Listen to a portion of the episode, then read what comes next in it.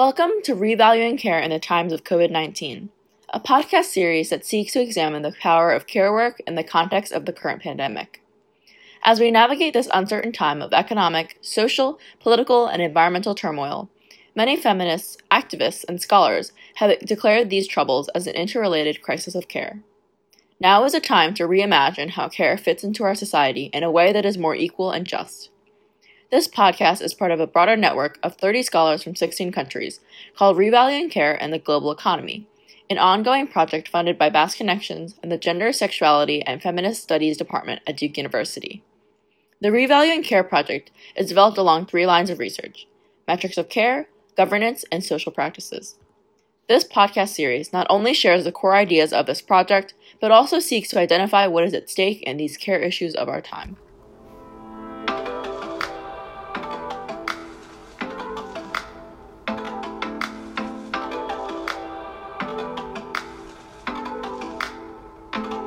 My name is Amanda Kang. I'm a public policy major at Duke and a member of the Bass Connections team that is delving into these questions of care. In today's podcast, I will be moderating a discussion surrounding how the coronavirus has exacerbated existing flaws within the U.S. childcare system. In my conversation with U.S. Representative Katherine Clark of Massachusetts, Rhian Evans Allvin, CEO of the National Association for the Education of Young Children, and Dr. Bisa Batten Lewis, president of the Black Child Development Institute of Atlanta, we address a number of key issues surrounding childcare. The panelists speak to the ways women have been disproportionately affected by the pandemic in terms of employment and childcare responsibilities. They explain how important it is to invest in childcare and to re examine how we fund childcare services to better compensate providers. They emphasize the need for equity in the way we distribute funds to childcare providers to ensure that women of color, who do the majority of childcare work, receive fair pay and benefits. They also discuss a number of policy solutions, including how to implement paid family and medical leave, which is currently unpaid, and the need to pay child care providers a fair rate through set contracts rather than per child or per day of care.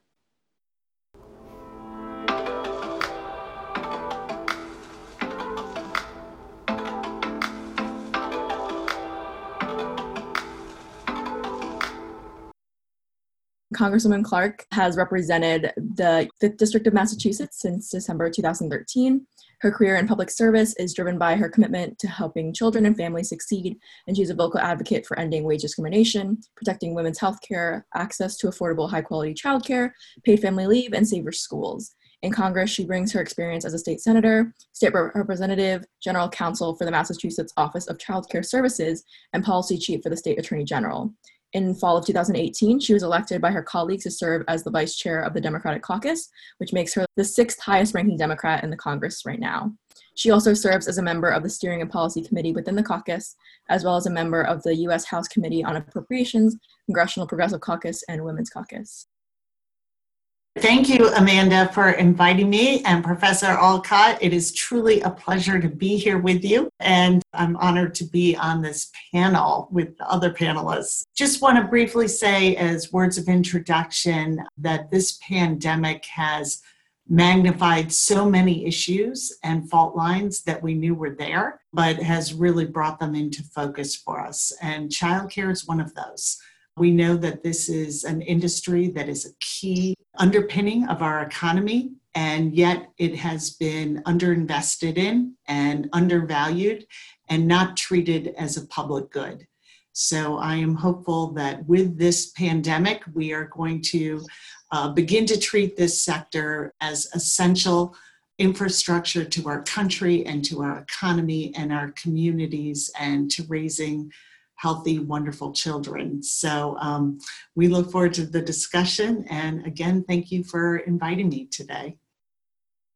Next, we have Rhian Evans Allvin, the Chief Executive Officer of the National Association for the Education of Young Children, a professional membership organization that works to promote high quality early learning for all young children by connecting early childhood practice, policy, and research. Rhian is a trustee of the Woodrow Wilson National Fellowship Foundation and has served in a variety of roles as a founding partner of the Brecken Group, senior advancement officer at the Arizona Community Foundation, a member of the First Things First State Board, and in various leadership positions with Libraries for the Future and Children's Action Alliance. Uh, she holds a bachelor's degree from Northern Arizona University and a master's degree in business administration from Arizona State University.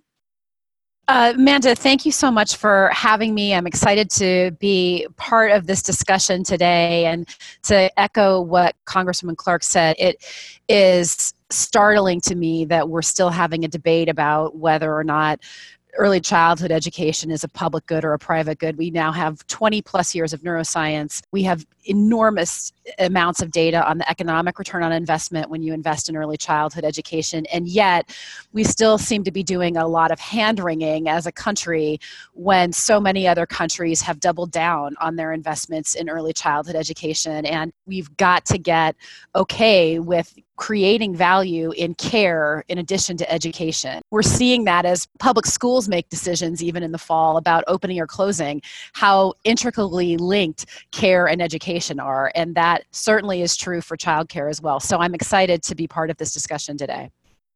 And last but not least, we have Dr. Bisa Batten Lewis, who is the founder and CEO of Ideal Learning LLC, which is an education consulting and training firm. She's a best-selling author, an adjunct professor, a former college dean, and director of lab schools and Head Start. She currently serves as president of the Black Child Development Institute of Atlanta, Georgia's affiliate of the National Black Child Development Institute. She earned a Doctor of Education and Master of Education degrees in Adult Education at the University of Georgia and Master of Education and Bachelor of Science degrees in Early Childhood Education at Albany State University. Good afternoon, everyone. So, so excited to be here. I am so happy that we have come together to talk about children and childcare. Uh, one thing that has happened during this pandemic is, is if never before people realize how important care providers, caregivers are I hate that COVID had to happen, but I'm definitely excited that they see how important caregivers are, and not just when they get to kindergarten or in public school or grade school, but long before that. So uh, thank you for thinking of us. Thank you for thinking of children of color because we know that families and children of color have been majorly affected by COVID 19, and we, we're definitely having a difficult time in the community serving children and families who need to work uh, during this time. So I look forward to our conversation today. First question goes to Rhian, which is How has COVID exacerbated or exposed some of the existing problems within our current childcare system?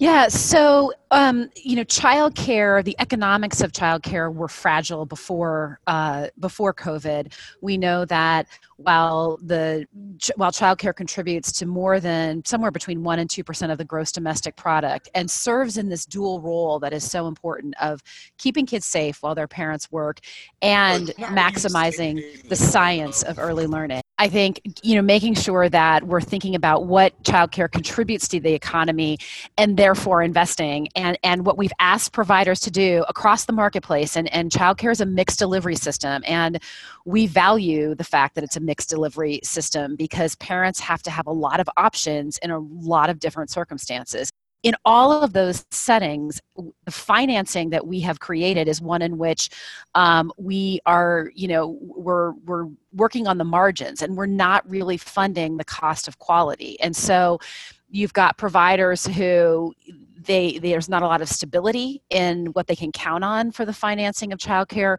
When we pay for it based on how many days a week a child attends and not based on 12 month contracts and we can talk about that more later and ways to fix the system um, you you have nothing predictable or nothing that a provider can count on related to what the their revenue is. And so um, and you've got the cost of care for families that in most states um, you know, infant toddler care costs as much or more than tuition at a public university. And this is at a time when families oftentimes are just starting out.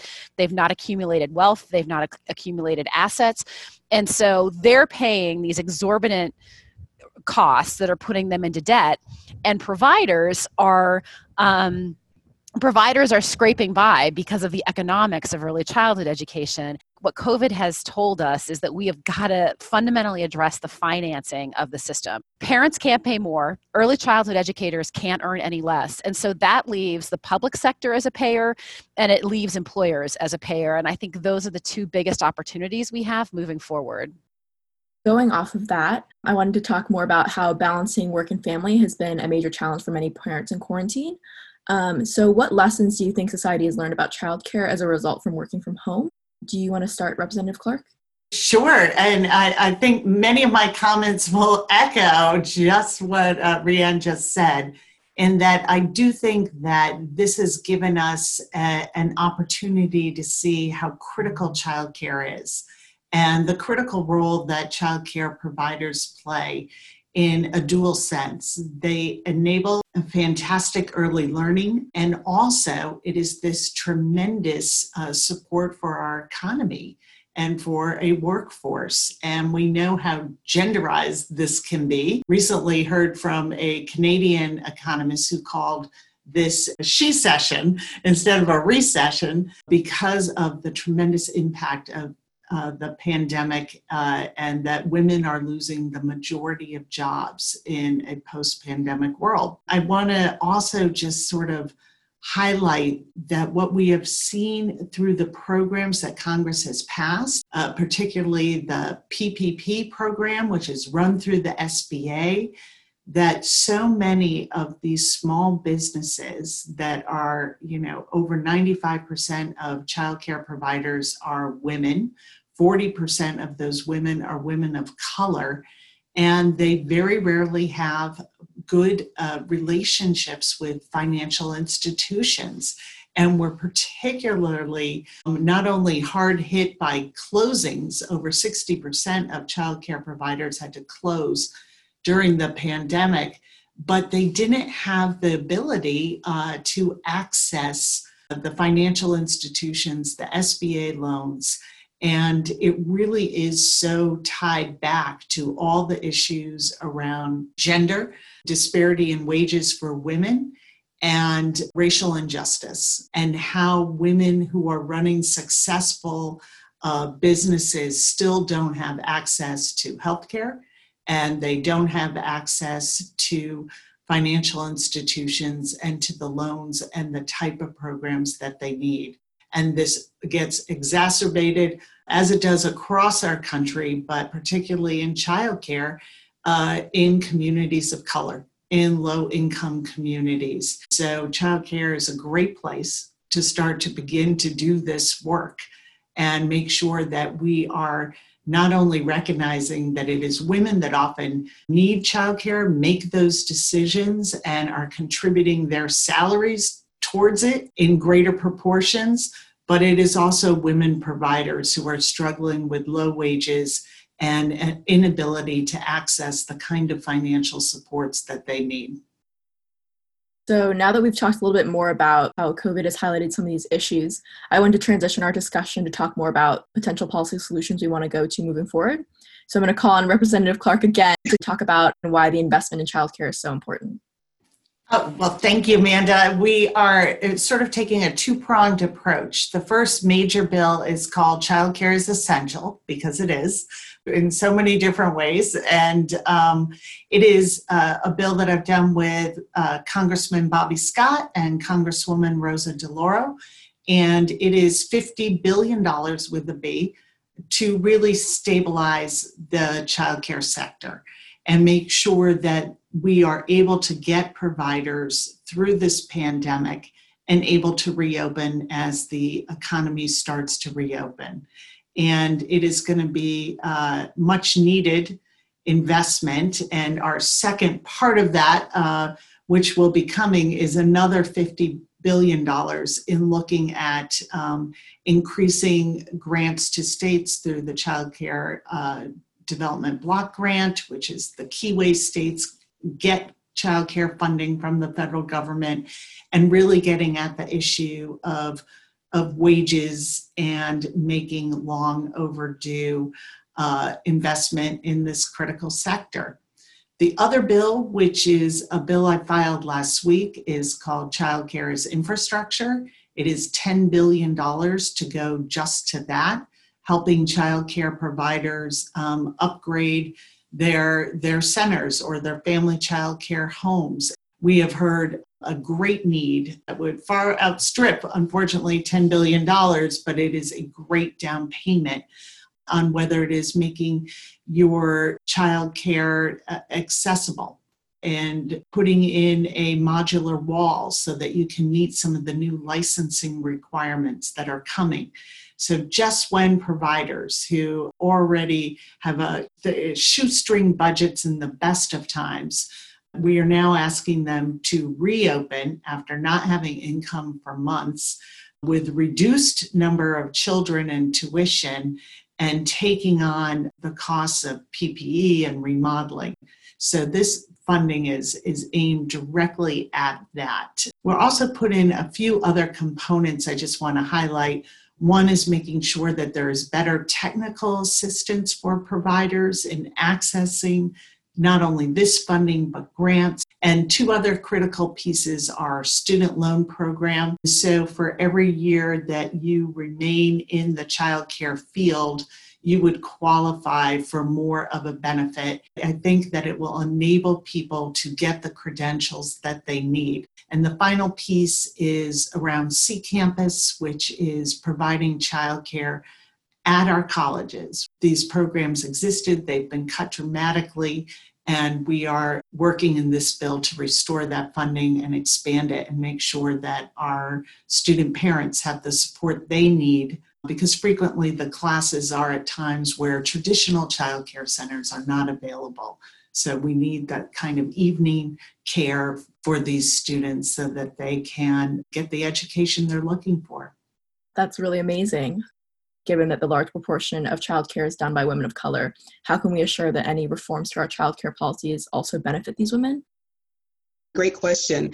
Um, first of all, you know, we have to understand that in the childcare profession, because unfortunately there is no structure where everyone has um, certain education, certain credentials, certain training, that people come in with different backgrounds and, and levels of experience.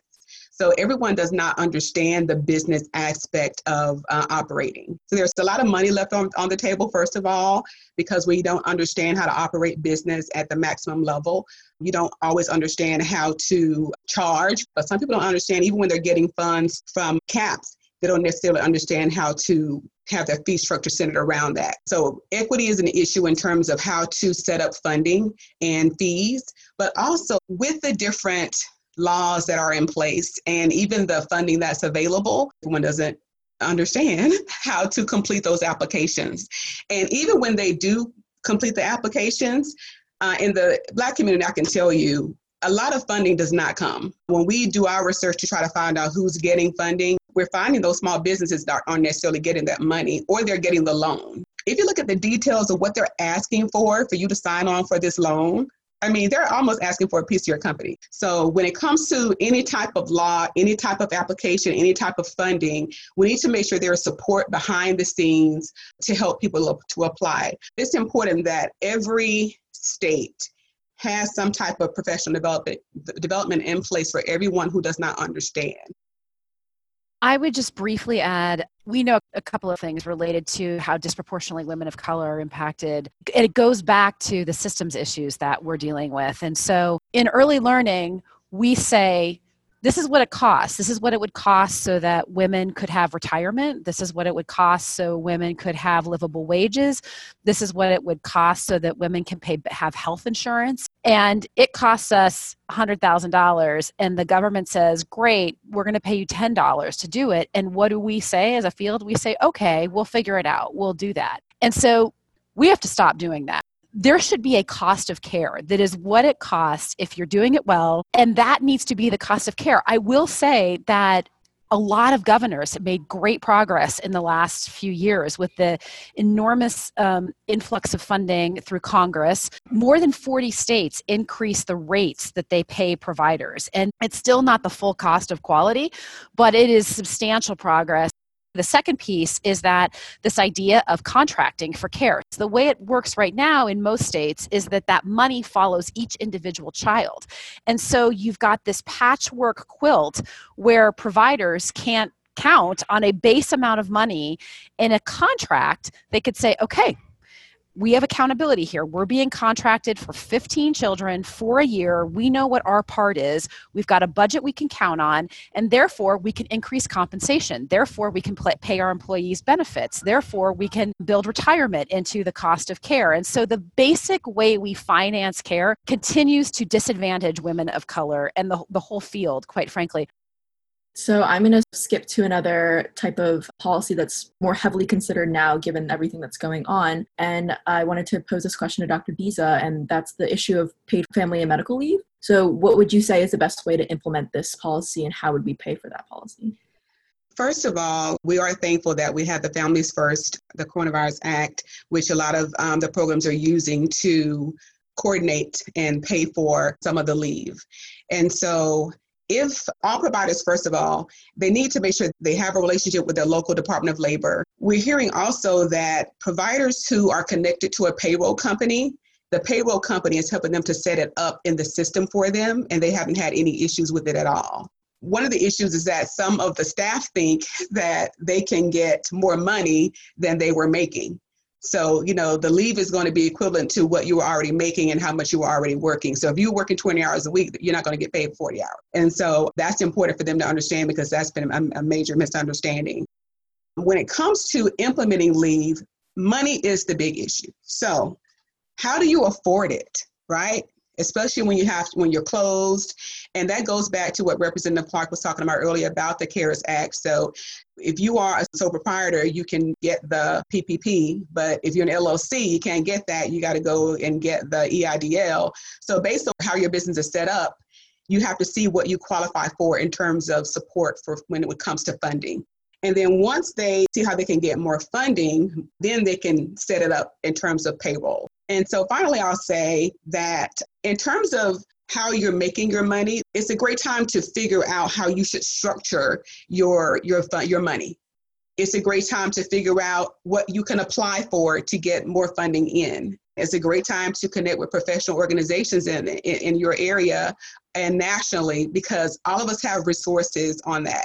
If you go to um, our website, uh, bcdiatlanta.org, on each of our programs pages, if you click on each of our focus areas under programs, at the bottom of each page, we have a resources list that provides all kinds of information to support you. Perfect, thank you. So I'm going to ask our final question. I know that many of our listeners are really deeply engaged with this issue, and I'm sure they want to hear more about what they can do as activists to sort of support these policy changes that we've talked about. What's one takeaway that you really want to leave with our listeners? What do you want each of our listeners to really go out and do? I would say if you haven't registered to vote, register to vote. If you're not signed up to get alerts like from NAEYC or I, I think NBCDI does alerts as well too, sign up for our action alerts because Representative Clark and her colleagues are doing an extraordinary job leading the charge to get financing for early learning for childcare but they need support and their colleagues need to know that the country is supporting them. And so you've got to be involved and be emailing and calling your congressional offices and pay attention at the state level too because the federal government has the primary responsibility for getting money to the states but governors have a ton of flexibility in how they implement it. And so your advocacy at the state level and in some states child care is administered through counties and so even at the county level as well is really important I am going to follow and echo vote, vote, vote. And when you go to whatever forum you're on, ask your candidates in your area where do they stand on this issue? What are they willing to support? Do they see the connections between pay equity and racial justice and childcare? And make sure that you're talking about it in those terms. This is very much a feminist issue. This is very much about the future of our country. And it can be an area where we have some great proposals, uh, but we know that the House can only pass them through the House. And we need to make sure that in your states, uh, you are contacting your senators and that they understand how crucial this issue is. So we're at this moment. I believe our country, if we are bold, if we vote accordingly, we can make a difference in how women are paid and how their work is respected. But we're only going to do it if we follow through. And it's not going to be one piece of legislation. It is both a sprint and a marathon. So I'm very grateful for, for everyone on this call and especially to my fellow panelists for, for their work. But it's going to take all of us to do this and to prioritize childcare and to really understand how essential it is to our communities, our children, our future, and our economy. Great. So I definitely echo the voting census as well. Uh, in our work um, in the Black community, you guys, I know now, now if more than ever, more people are are becoming informed. But uh, in the Black community, you know, people, anything that seems systemic, no one wants to be ha- have any part of it. No one wants people. A lot of people, we're trying to get folks to vote. People don't believe in uh, that voting works, so they're not doing it you know, uh, the voter suppression is real. If you heard the heartbreaking stories that I hear every day, you would just just cry. And you know, when someone tries to go vote at different ages, and you know, for whatever reason, the, the list was purged and they didn't know it, or for, they give these idiotic reasons why they're unable to go vote. So people just stop doing it the census. They think that you know you're going to deport them, or you think they think you're going to. There are all kinds of people working in our profession. There are all kinds of children being served and families by our profession. And so the cookie cutter one size fits all is never going to work. In all of our platforms and all of our work, we must stop promoting that. And we must really buy in and promote equity. We talk about it, but we're not really implementing equity there's a lot of funding that's going around, but when the funding is received, it's not going to the children, the families that w- were written into that and to get that funding. And so we must make sure that we are funding and using money to where the needs are. So cookie cutter one size fits all, no, no, no. Let's really look at equity and make sure that those different pieces of pie go where the needs are wherever you can push for equity and or equality uh, please be an ally and support that because you may not ever be able to live and understand that what is going on and has gone on and why people feel the way they do but realize that it's a true emotion that these are things they're really experiencing and figure out hmm how can i be a support for those needs that was really wonderfully said. I want to say thank you again to our speakers uh, for taking the time out of your busy, busy schedules to speak with us today. I know um, I speak on behalf of all the audience when I say that we've learned so much from all your insights.